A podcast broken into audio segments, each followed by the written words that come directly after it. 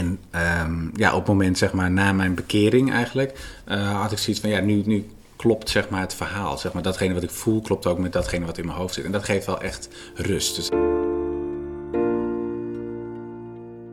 Dit is de Braveheart Club. De podcast van happiness en schrijver en angstonderzoeker Rowanne van Voorst.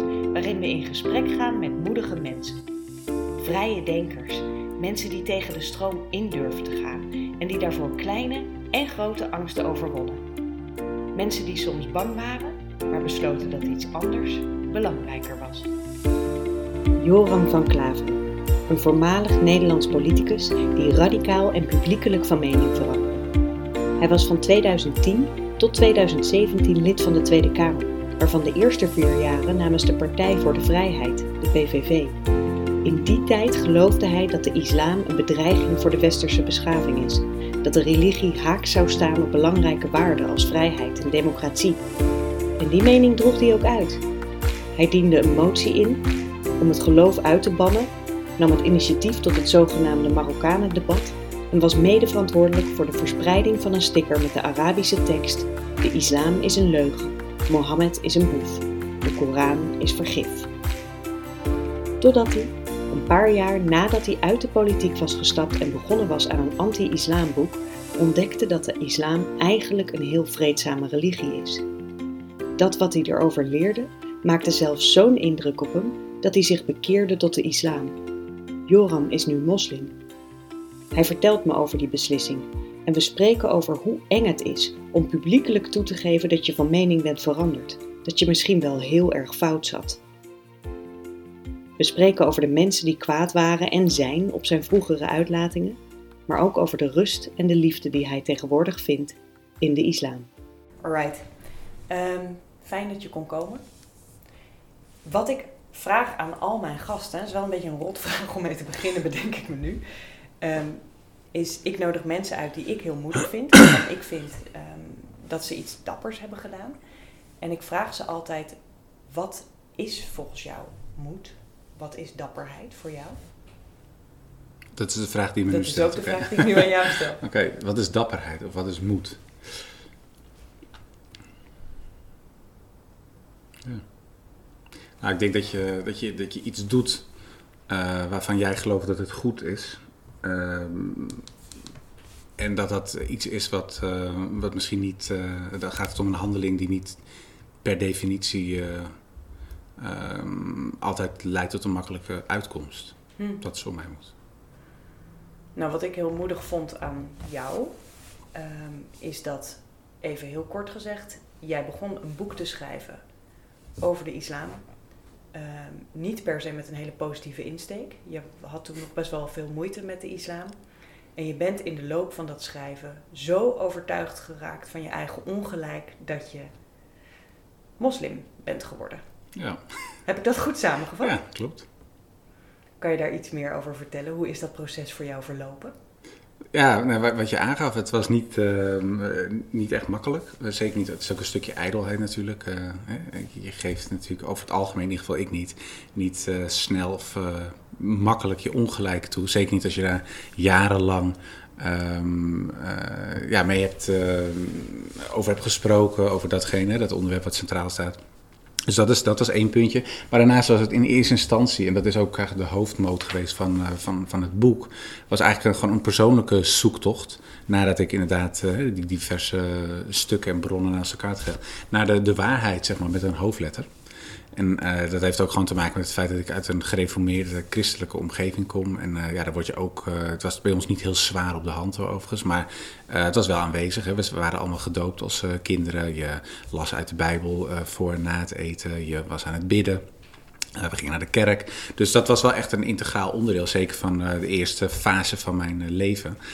Um, en uh, ja, dan krijg je ook uh, een bepaald beeld mee van hoe zit de wereld in elkaar. Wat is waar, wat is niet waar, wat is goed, wat is niet goed. En nu zijn er heel veel raakvlakken hoor, in algemene zin natuurlijk met het christendom en datgene wat we goed vinden, zeker in het Westen. Maar ook als ik dat vergelijk met de islam, de, grote hè, laten we zeggen de tien geboden, die zie je daar ook wel terug natuurlijk. Um, alleen, ja, hoe zie je God? Uh, hoe zie je de wereld? hoe zie je bepaalde zaken die niet traditioneel Nederlands zijn? Uh, dat, dat was bij mij wel iets wat, uh, wat heel stevig uh, aanwezig was. Dan heb ik het over zwart-wit denken. En um, ja, gedurende dat schrijven ja, kwamen daar zeg maar meer grijstinten in. En op een gegeven moment was het zo dat ik dacht, ja, oké, dit, dit sluit eigenlijk gewoon veel beter aan bij de vragen die ik had dan bij de antwoorden die ik voorheen kreeg. Dus ik had eigenlijk voor mezelf een soort christelijk vragenpakket. En dat werd op een islamitische wijze beantwoord. Ja, dat, ik, ik las in, uh, in één interview, toen ik me aan het voorbereiden was op, ons gesprek, las ik dat je, um, dat je zei, het was niet zozeer één paragraaf uit de Koran bijvoorbeeld, of uit de islamstudies die ik las, die me echt overtuigde. Het was meer dat ik al wat vragen had over het christendom. Bijvoorbeeld, waarom moet Jezus eigenlijk zo ongelooflijk naar aan zijn einde komen? Weet je wel, wat is daar, er zit ook wel een soort hardheid in die religie of in de verhalen. En dat is bij de islam is dat helemaal niet zo. Dus ik begon me er steeds meer thuis te voelen. Ja, het was uh, zeg maar die, die, de dogmatiek, hè, de grote leerstellingen binnen, binnen de christelijke traditie. Dat is uh, onder andere dat God bestaat uit drie personen, maar in essentie één is. Nou, ik vond het als kind altijd al lastig te doorgronden. En volgens de, ja, de, de officiële leer van de Rooms-Katholieke Kerk, en dat zijn ook eigenlijk uh, waar de, leerstellingen van andere kerken uiteindelijk zijn afgeleid. Uh, dat was dan, als je het dan uiteindelijk toch doorgrondt, dan heb je het niet helemaal begrepen, want het is een mysterie. dus dacht ik, ja, dit is dus niet, niet te bevatten. Alleen als je gevraagd wordt als gelovig iemand om uh, je leven eigenlijk toe te wijden aan een zeker concept, in dit geval God. Dat is het minste natuurlijk wat je kunt vragen als gelovige, dat je wel begrijpt wat je aan het doen bent. En dat had ik op een gegeven moment dus niet meer door aan, niet ten aanzien van God en het beeld van God. Maar daarnaast ook inderdaad bijvoorbeeld het beeld van uh, het idee dat God eerst iemand moet zien sterven voordat hij fouten of zonden kan vergeven. En als je leert dat God almachtig is, dan vraag je dan af, ja, goh, waarom vergeeft hij dan niet gewoon? Als ik ruzie heb met mijn broer of iets, dan kan ik hem ook vergeven. Dan wil ik niet eerst dat mijn andere broertje iets overkomt. Nee. Dus dat vond ik niet een, een logische en passende praktijk, zeg maar. En in, de, in het christendom is dat echt een centraal element. En dat was iets waar ik al heel lang moeite mee had. En op een gegeven moment, hè, met het bestuderen van de islamitische theologie, ja, die kende natuurlijk in, in de basis wel. Alleen, uh, ja, die, die antwoorden die gegeven werden ook op uh, want er is natuurlijk ook een, uh, een, een, discussie geweest in het verleden, nog steeds, tussen christenen en moslims. Van goh, waarom zou dit dan anders zijn? Ja, en ik vond uiteindelijk vond ik dat een stuk overtuigender. En ja, dat sloot eigenlijk wel aan bij mijn persoonlijke perceptie. Kan je, want ik, ik heb het me zo voor proberen te stellen, dat je zit te schrijven en dat je ergens begint te voelen, ik, ik vind niet wat ik had verwacht te vinden. Dus je, je was aan het zoeken en daar wil ik het heel graag nog even met je over hebben, want ik denk dat daar een grote les uit te leren is over hoe we vaak zoeken naar bewijs van dingen die we al geloven. Ja. En het lukt lang niet altijd om daar zo open voor te staan dat je dan ook echt andere dingen gaat vinden. Maar weet jij nog, he, heb jij momenten gehad dat het spannend voelde of zelfs oncomfortabel voelde, dat je dingen zocht? Ja, zeker. Uh, kijk, ik ben natuurlijk toen ik actief was binnen in de Tweede Kamer voor de PVV, had je natuurlijk al een heel uh, stevig beeld zeg maar, van de islam. Uh, en dat ventileerde je natuurlijk ook. En ik was ook nog woordvoerder islam. Dus dat heb ik uh, ja, vele malen in de Tweede Kamer gedaan, maar ook daarbuiten in debatten. en een voorbeeld was de positie van de vrouw, maar ook de kijk op bijvoorbeeld Joden, het Jodendom, geweld eigenlijk de bekende punten van kritiek op de islam. En uh, je ziet natuurlijk zeker uitwassen en je ziet ook een hele hoop dingen fout gaan. Dus uh, het is niet dat ik die niet, niet meer zie. Uh, alleen ja, de vraag is, ligt dat echt in de grondtekst van de islam? Is dat wat er geleerd wordt? Nou, en daar kwam ik gewoon langzaam maar zeker achter van, nou ja, dit is niet hoe het historisch gezien ingekaderd werd. Dit is niet hoe het ging. Dit is iets wat je nu ziet. Alleen uh, ja, dat dat proces, dat is niet één moment geweest, het is echt een proces geweest. Dat ik diverse verhalen naast elkaar had. Dat ik diverse theologen liet spreken eigenlijk door de boeken heen. En dat legde ik naast elkaar. En ik dacht, ja kijk, datgene wat ik nu zeg, dat had ik aan een bepaald boek gehaald. En toen ging ik doorkijken van, goh, is datgene wat ik nu lees ook gebaseerd op een andere bron. Hè? Want iemand zegt dan dit is zo. Nou, toen ben ik die bron gelezen. Nou, als je die islamitische bron uiteindelijk las, dan waren daar ook nog tientallen uitleggen bij. Van ja, oké, dit zit zo, dit zit zo. Dus op een gegeven moment um, ja, merkte ik gewoon dat, dat mijn visie, die, die redelijk uh, beperkt was ten aanzien van hoe de islam in zijn totaliteit was, uh, ja, heel erg afweek van hoe het historisch bedoeld was en hoe het ooit ja, uh, vormgegeven is in het begin. Uh, ja, en dat is, dat is niet een prettig moment, omdat je natuurlijk denkt, denk, ja, heb ik dan al die tijd onzin lopen verkondigen? Of, hè? Dus dat is ook een beetje, wat ik net al aangaf in het begin, ook een stukje ijdelheid. Van, ja, het is niet, niet prettig om je ongelijk op zo'n groot thema, uh, en ook iets wat onderdeel uitmaakt van je leven, uh, om dat, ja, om dat te wijzigen. Ik herinner me ook een stuk, um, ik weet niet of dat, je hebt op een gegeven moment zelf een artikel geschreven voor de Volkskrant, waarin je zelf zei, ik... Um, de islam is een vredelievende religie. Oh, met betrekking tot uh, beledigingen. Ja. ja. Um, ik herinner me daar, volgens mij kwam het daaruit, was een stukje waarin jij op bezoek ging bij een professor of bij een theoloog. Um, en die zei tegen jou: Je hebt wel heel erg goed je best gedaan om bewijs te zoeken, maar het was nogal beperkt. Je hebt, je hebt echt niet in de bredere context gekeken. Je hebt vooral gekeken naar uh, studies uit een bepaalde stroming, bijvoorbeeld, of interpretaties uit een wat radicalere stroming van de, van de islam. Ja. Is dat voor jou een kantelpunt geweest, bijvoorbeeld? Nou, dat is wel zeker iets wat, wat, wat meegespeeld heeft. Dat is dan uh, uh, professor Abdul Hakim Moerad. Ja. Uh, Tim Winter uit, van Cambridge University. Hij is ook zeg maar de, de, ja, de, de leidende professor op die faculteit als het gaat om islam. Um, ja, die man die is, die, ja, dat is echt een autoriteit op, op dat gebied. En eh, die heb ik op een gegeven moment aangeschreven, omdat ik zoveel vragen had. En ik heb, ik heb diverse dominees benaderd, ik heb een aantal imams benaderd en ik had ook een aantal hoogleraren benaderd. Gewoon om te kijken van, goh, wat, hè, wat kan ik hier nou uit opmaken? En hè, dat zijn natuurlijk mensen met gezag uh, als het gaat om de thematiek. En hij schreef mij toen van, goh, ik vind, überhaupt vond ik het al bijzonder dat hij wat terugschreef. Want ik had een linkje erbij gezet van wie ik ben. Want ik denk, ja, misschien gaat hij me toch googlen. Dan kan ik beter de Engelse Wikipedia er meteen bij zetten. Dan weet hij dat. Ja. Ook vanwege je PVV. Ja, daarom. Dus ik denk dan weet hij natuurlijk uh, met, met, wie die te maken heeft. Maar ja, wonderlijk genoeg uh, schreef hij terug. En dat was toen een mail van 17 kantjes. Wow. Met allemaal ja, verwijzingen. Je moet dat boek eens bekijken. En dit zit zo. En dit zie je niet goed. Ik snap waarom je dit leest op die manier. Maar de Arabische vertaling is zo en zo. Uh, en toen zei hij uiteindelijk, hij zei van kijk, eigenlijk, hè, er wordt vaak gesproken over de islam als een huis. Hij zegt van het, uh, het, huis van de islam. Dus hij, het huis van de islam, dat is niet dat obscure schuurtje waar dan extremisten en uh, supercritici in huizen, waar jij nu ook in zit. Hij zei wat je moet doen is even het schuurtje uitstappen, even de tuin ingaan en even kijken naar het hele huis. En hij zei dan ga je naar binnen, dan stel je opnieuw je vragen en dan kunnen we een, eigenlijk een gesprek hebben vanaf niveau nul. Ja. Nou, en dat uh, heb ik ter harte genomen, dat advies. En toen ben ik op, weer opnieuw gaan lezen.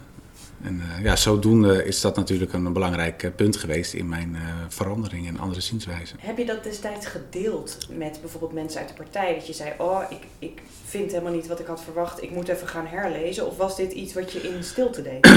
Nou, kijk, veel mensen hebben het beeld dat ik vanuit de PVV, dat ik zeg maar de ene hand hand in hand liep met, met Geert en dat ik vervolgens de, de, moskee inrolde. Maar er zit natuurlijk een periode van vijf en een half jaar tussen. Dus kijk, ik ben, in 2014 ben ik weggegaan bij de PVV ja. naar het minder minder. Uh, en toen uh, heb ik eigenlijk helemaal nooit tijd gehad, omdat we natuurlijk bezig waren met een eigen partij op ja, de hoogte, heel, heel even voor de mensen die dat even missen. Okay. Minder, minder gebeuren was dat Geert Wilders een uitspraak deed waar het publiek ja. op reageerde. Willen jullie minder... Meer of minder Marokkanen. Meer of minder ja. Marokkanen. Ja. Dat vond jij, daar kon je je niet achter scharen. Ja, en uh, uiteindelijk ben ik uh, toegegaan. En, uh, dus dus dat is, ik, het is niet zo dat ik in de PVV al bezig was met het schrijven van, van dit boek. Ik heb wel eens aangegeven dat ik graag een boek wilde schrijven, maar dat was toen nog steeds het idee van ik wil een anti-islam boek schrijven. Ja. Um, alleen binnen de PV was het niet de bedoeling dat anderen dan Geert Wilders schreven over de islam. Dus dat is er nooit van gekomen. Dus toen ik uit de PV ging, ben ik dat voorwerk gaan doen. Dat heeft een aantal jaren geduurd. En uh, ja, toen ik uiteindelijk toch de tijd had om echt te gaan schrijven, ja, toen gebeurde er dus toch een aantal uh, uh, zaken waardoor mijn visie echt veranderde en het boek een hele andere insteek kreeg. Heb je dat gedeeld met andere mensen? Heb je dat gedeeld met je familieleden bijvoorbeeld of je beste vrienden? Ja, ik heb iedereen wel steeds laten meelezen met het schrijven van het boek. Ook omdat ik wilde, A wilde ik in, in het begin dat, dat mensen gewoon snapten waarom schrijft hij dit boek. Toen was het nog de bedoeling van een anti-islam boek. Uh, omdat je natuurlijk veel al hoort van hè, dit zit zo, dit zit zo. Maar ik wilde eigenlijk eindelijk een keer zwart op wit hebben van nou, dit is waar het vandaan komt. Dus dan staaf je eigenlijk je oude mening. Alleen gedurende dat zoeken naar antwoorden en het zoeken van hè, bevestiging in, in oudere bronnen, uh, ja, merkte ik dus dat mijn eigen visie op het geheel veranderde. En toen ik aan het schrijven was, toen dacht ik, ja, ik laat iedereen maar meelezen, want ik weet niet waar het schip gaat stranden. Uh, ja, dus ik heb mijn, broers, mijn moeder, mijn zus, et die heb ik allemaal laten meelezen. Ook vrienden. Ik heb steeds hoofdstukken toegestuurd van, goh, wat vinden jullie ervan? Hoe zien jullie dit? Dus voor de directe omgeving is het niet een, uh, een totale verrassing geweest. Heb jij een partner? Dat weet ik eigenlijk helemaal niet. Ja, een vrouw en, uh, en drie kinderen. En wat vonden die ervan, als ik mag vragen? Uh, ja, die heb ik natuurlijk ook laten meelezen, maar die heb ik ook verteld natuurlijk. Met je, ja. met je vrouw bespreek je natuurlijk meer dan met, met ja. anderen. Ja, die zei ook, kijk, als dit is waar jij op uitkomt en dit maakt jou gelukkig, dan wens ik je veel, veel liefde, wijsheid toe. Ja. En dan, dan moet je dat doen. Nou, dat is knap. Dat is soms best spannend om met elkaar mee te kunnen groeien of om je geliefde zo anders te zien worden, misschien ja. zelf anders te zien denken. Ja, nee, absoluut. Dus dat was, dat was ook voor mij wel spannend. Zeker uh, om het. Kijk, mijn opa, heb ik het ook verteld, die is dan uh, toevallig onlangs overleden. Maar dat was, um, dat was iemand echt, echt uit de gereformeerde traditie. Ook echt uit een andere wereld eigenlijk. Waarin hij uh, groot is gebracht, hoe hij dacht, et cetera. En hij was voor de rest een hele open man. Maar dit was wel iets, echt iets wat onderdeel uitmaakte, integraal van zijn leven. Dus toen ik het hem moest stellen, dat vond ik eigenlijk wel het moeilijkste. Maar ook hij reageerde eigenlijk, ja, heel wonderlijk. Hij stond, vond het niet heel raar of zo. Dus. Hoe heb je dat toen Hè, als je dan denkt, oh ik ga naar mijn opa, dit wordt even een dingetje. Ja. Wat was zeg maar de strategie die jij dan intern toepaste? Hoe heb je daarop voorbereid? Nou, niet. Ik dacht gewoon van, ik, laat het, ik zie wel hoe het moment is. Want uh, mijn opa lag echt op een ziekbed. Dus het was ook de vraag van, goh, wat krijgt hij nu mee, wat niet? Uh, is hij wakker, et cetera. En toen dacht ik, ja, ik kan wel hele mooie speeches gaan voorbereiden en allerlei foefjes. Maar zo gaat het toch niet lopen. Dus toen dacht ik, nou, we gaan er gewoon naartoe en dan zien we wel uh, hoe het gaat. En ik, ik heb toen gewoon een stuk voorgelezen van datgene wat ik had geschreven. met het idee van, goh, wat, wat vindt u ervan? Uh, nou, en hij vond dat interessant, dus ik las nog wat verder, nog wat verder. Alleen, uh, en, en, toen zei hij van, ja, het uh, is bijzonder, het is niet wat ik, uh, hoe ik het zie. Daar hebben we er kort over gesproken, alleen ja, toen viel hij in slaap. Hmm. En het was wel apart, want de keer dat ik daarna weer bij hem kwam, toen was hij dat allemaal vergeten. Oh. dus toen moest ik het nog een keer doen. Dus dat was. Uh, maar ja, toen had ik het al een keer verteld. Ik, nou, dan weet ik ongeveer wel, denk ja. ik, hoe je gaat reageren. Want ja. dat deed de vorige keer ook. En dat deed hij dus opnieuw. Alleen de dag dat het echt wereldkundig werd gemaakt na het interview. Uh, ja, toen was hij alsnog verbaasd. omdat hij dat opeens op televisie zag. En hij lag in zijn bed. Ik wat is dit nou weer? Dus toen heb ik het hem nog een keer verteld, ook verteld. Ik heb het u voorgelezen, we hebben erover gesproken. Dus uh, nou ja, dat, toen ah, je hebt wel een goede oefening gehad. Je kon zeg maar bij je ogen nog steeds oefenen om het Eigenlijk wel. en beter te zeggen. Ja, nou dat ging niet, dat ging niet elke keer beter. Alleen, uh, ja, het, het, was, en dat was natuurlijk heel persoonlijk. En het is een andere insteek die je kiest dan uh, als je op televisie komt. En ook daar zag je natuurlijk, als je bij de VARA zit, daar, daar, is men over het algemeen niet heel erg ja, uh, zeg maar godsdienstminded, laat ik het zo zeggen. Dus, en als je dan ook nog van PVV kwam en je hebt het dan ook nog over de islam... en er zit iemand tegenover je die dan ex-moslim is... ja, dan heb je natuurlijk een hele andere setting dan wanneer je het bij de, bijvoorbeeld bij de EO deed. Of als je bij de Volkskrant zit of NRC. Dus het zijn constant eigenlijk andere settingen... waarin je ook ja, andere delen van het verhaal belicht... omdat mensen andere vragen stellen. Ik heb een stukje gezien um, uit De Wereld Draait Door... waarin inderdaad een hele boze meneer tegenover jou zat... Ja. En zijn woede kwam voornamelijk niet zozeer uit het feit dat je was veranderd van mening, maar meer dat hij, tenminste dat is hoe ik het heb geïnterpreteerd, dat hij boos was om je vroegere uitspraken. En zei, dan heb je, als je zo nu bent veranderd, dan, dan betekent het voor mij dat je vroeger dus eigenlijk geen goed onderzoek hebt gedaan en daar toch hele sterke meningen op baseerde. Ja. Nee, ik, ik snap ook best waar hij vandaan komt. Alleen, um, ja, wat ik net al aangaf, hij is echt een overtuigde atheïst. Dus hij, hij, gaf ook eigenlijk al voor het gesprek begon min of meer aan van dit wordt niet een prettig gesprek. Hij had ook een column geschreven uh, waar hij uh, best wel uh, stevig in ging. Nou, nu mag dat natuurlijk allemaal. Ik, bedoel, ik ben ook niet de meest fluwele figuur geweest. Dus dat is allemaal prima. Alleen wat ik jammer vond is dat hij dat boek niet had gelezen ja, als je dan zoiets schrijft en je leest dat boek helemaal niet, dan, en je hebt daar wel een mening over, dan, ja, dan doet dat wel jezelf een beetje tekort.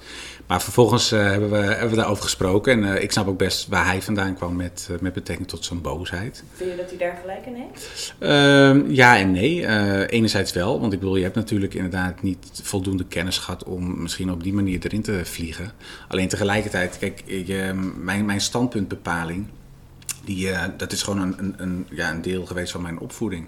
Dus datgene wie jij bent en wat je doet, wat je eigenlijk doet, is het zoeken naar bevestiging van datgene wat je al vindt. En dat, dat zie je natuurlijk op talloze eh, universitaire disciplines, zie je dat ook terug. Ik bedoel, er zijn ook economen die voorheen heel erg links waren tijdens die studie en uiteindelijk een soort neoconservatief beleid uh, gaan voeren. Omdat ze denken, goh, dat zit anders. En ook andersom zie je dat terug. Dus het is niet zoals je een academische studie doet, dat je per definitie niet van visie kan veranderen. Alleen wat bij mij heel erg speelde, was gewoon mijn persoonlijke beleving en mijn persoonlijke godsdienst. Ja, toen dat wegviel, ja, toen werd bij mij eigenlijk de deur geopend om opnieuw te gaan kijken. Dus ja, maar dat kan ik hem niet meegeven, omdat hij dat niet kent, want hij gelooft niet in God. Dus het is natuurlijk heel lastig om, om te communiceren met iemand die dat, dat deel niet, niet mee kan krijgen, omdat hij dat niet, uh, niet kent. Ja, nou even, even ter um, praise dan maar van jou. Ik bedoel, als academicus weet ik probeer ik altijd aan mijn studenten te leren en probeer ik mezelf ook altijd te reminden.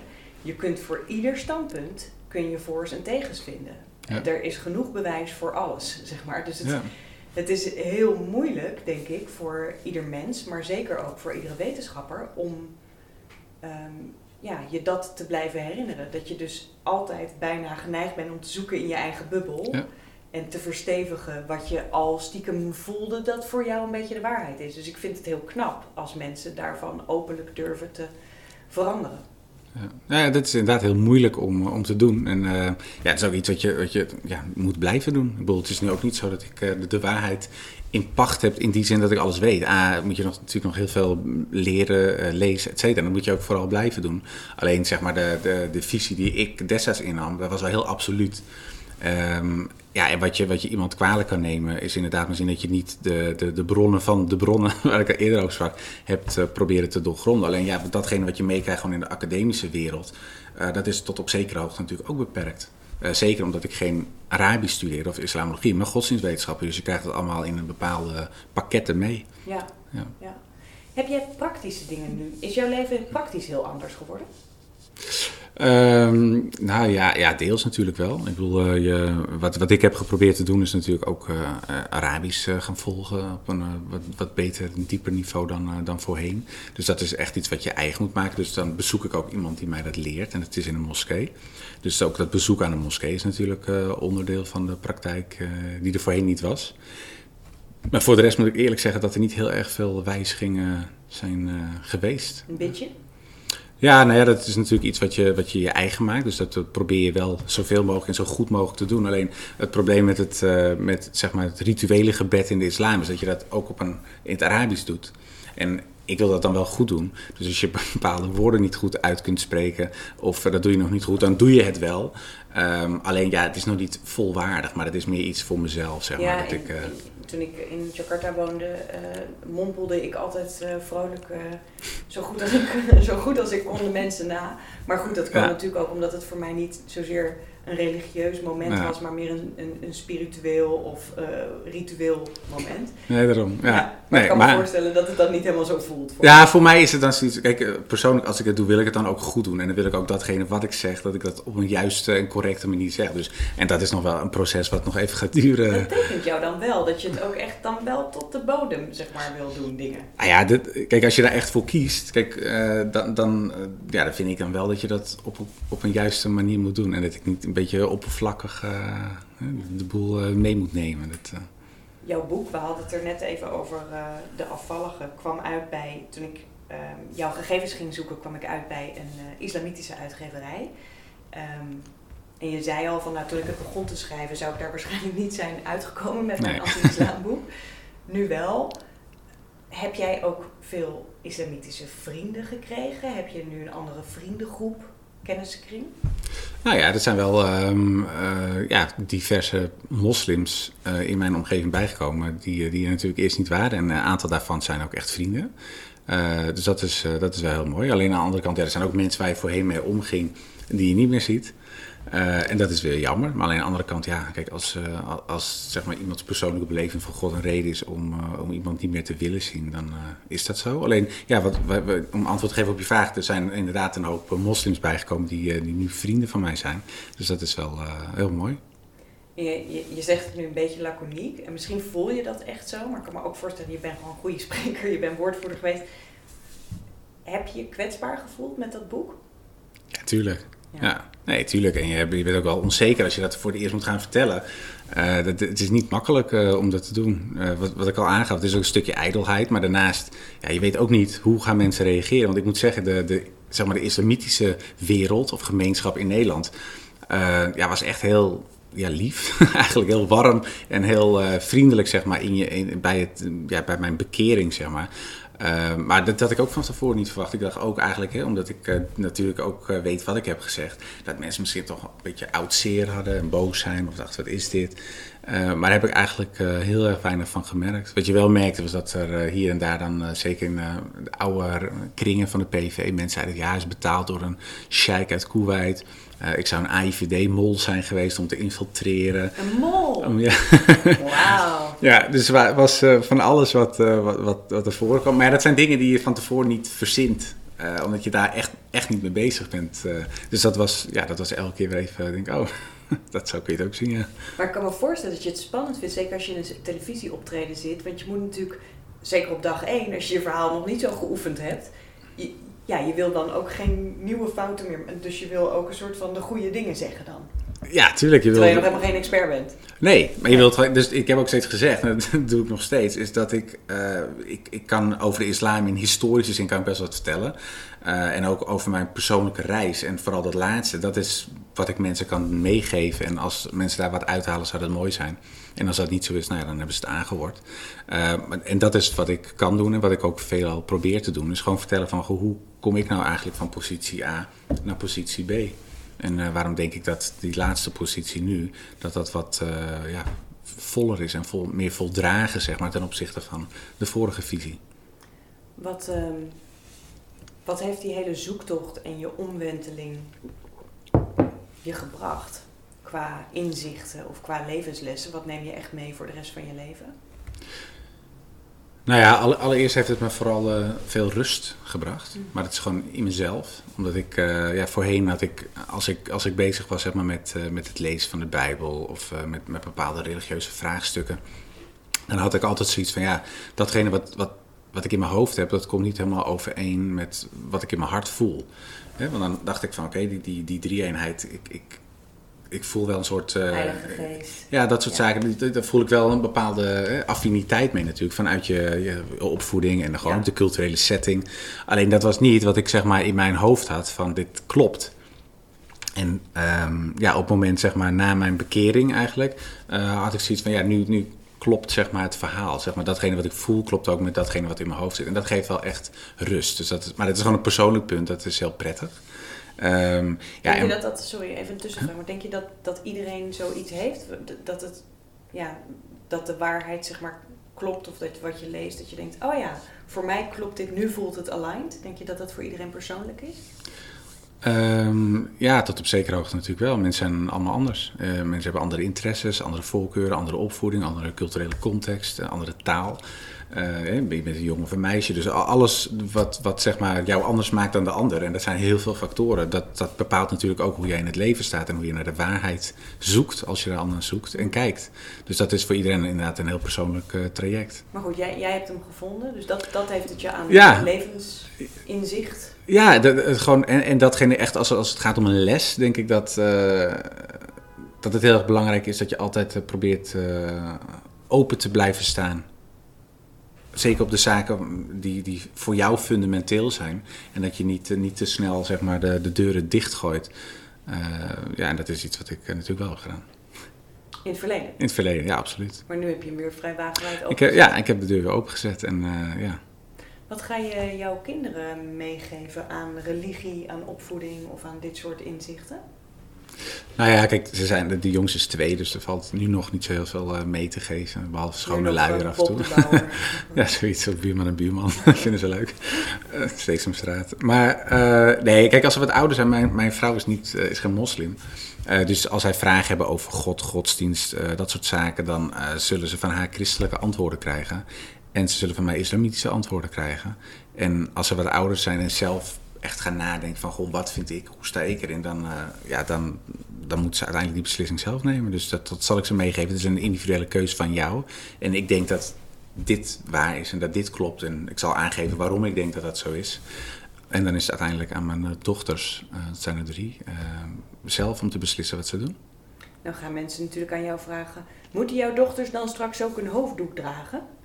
Nee, ze moeten helemaal niks van mij. Dus uh, als, zij, uh, als zij zich daar prettig bij zouden voelen, dan moeten ze dat vooral doen.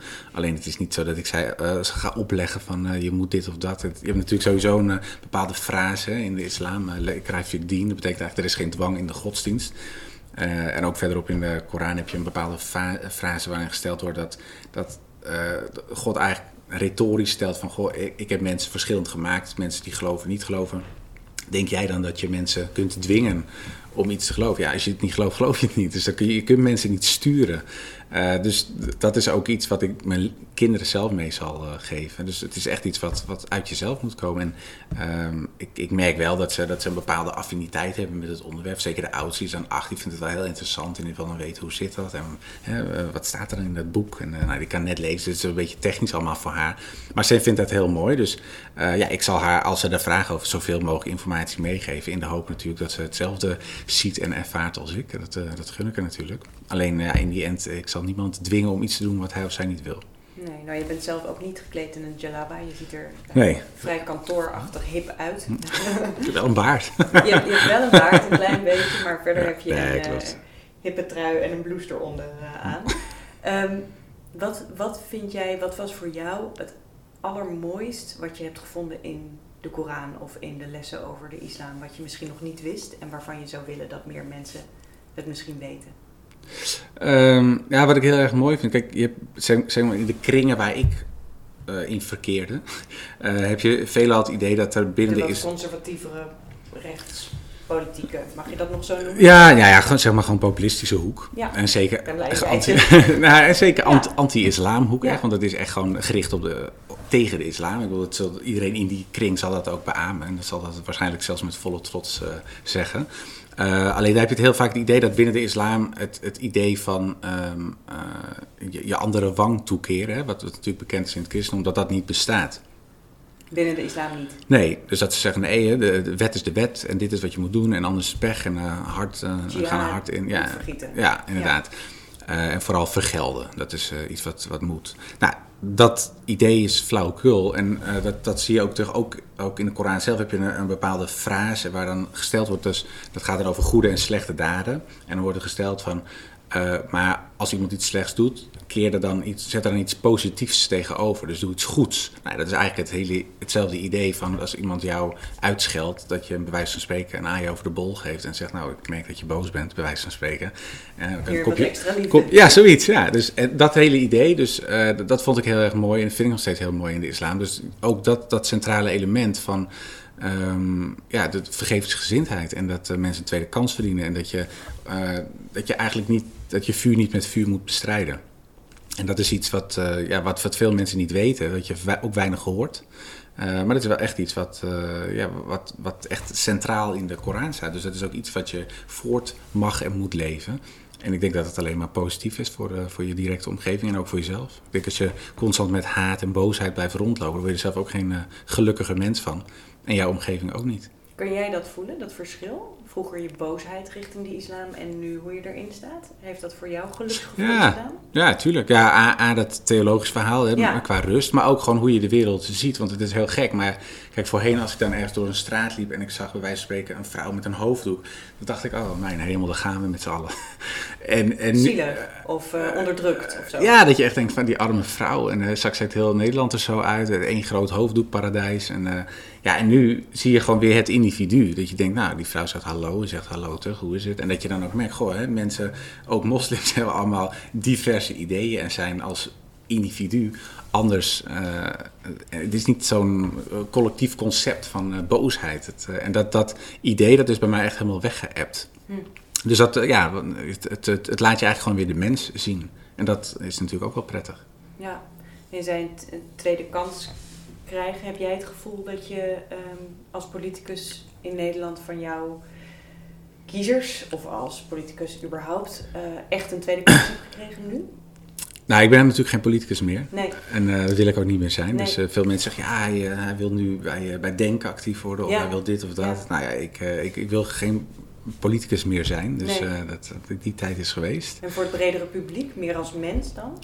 Ehm, ja, dat, dat zal de tijd moeten leren. Ik denk dat, eh, dat veel mensen natuurlijk ook een beetje moeten wennen aan het idee. En dat, ja, dat is natuurlijk heel normaal. Eh, dat heb ik zelf ook in het begin gehad.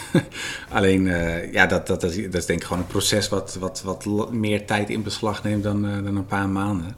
En dan zullen we het zien. Het enige wat ik kan doen is nogmaals mijn persoonlijke verhaal vertellen. En hopen dat mensen daar iets aan hebben. Ja.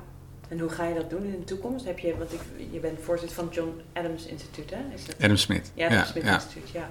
Ja, nou, dat, is, dat staat eigenlijk hier wel los van. Dat is Ja. ehm, eh, voornamelijk een economische denktank. Ja. Dus het gaat eigenlijk meer gewoon over waarom is het belangrijk om eh, bepaalde regelgeving in belastingtechnische zin wel of niet te hebben. Eh, op welke manier kun je de welvaart stimuleren vanuit de economie. Dus dat heeft hier niet heel erg veel Nee, mee te maken. Ehm, alleen wat ik, wat ik eh, eigenlijk weer wil gaan doen, ik heb vorig jaar ook gewoon les gegeven. Eh, dus dat is echt iets wat ik eh, graag weer wil doen. Dus ik zou gewoon, eh, toen gaf ik les op, op gymnasium in, in Amersfoort. Hm, overigens ook op de HAVO daar. top. Ja, was heel erg leuk om te doen. Dus dat is iets wat ik wil doen. En daarnaast, ja, mijn boek wordt nu ook vertaald naar het Engels en het Arabisch.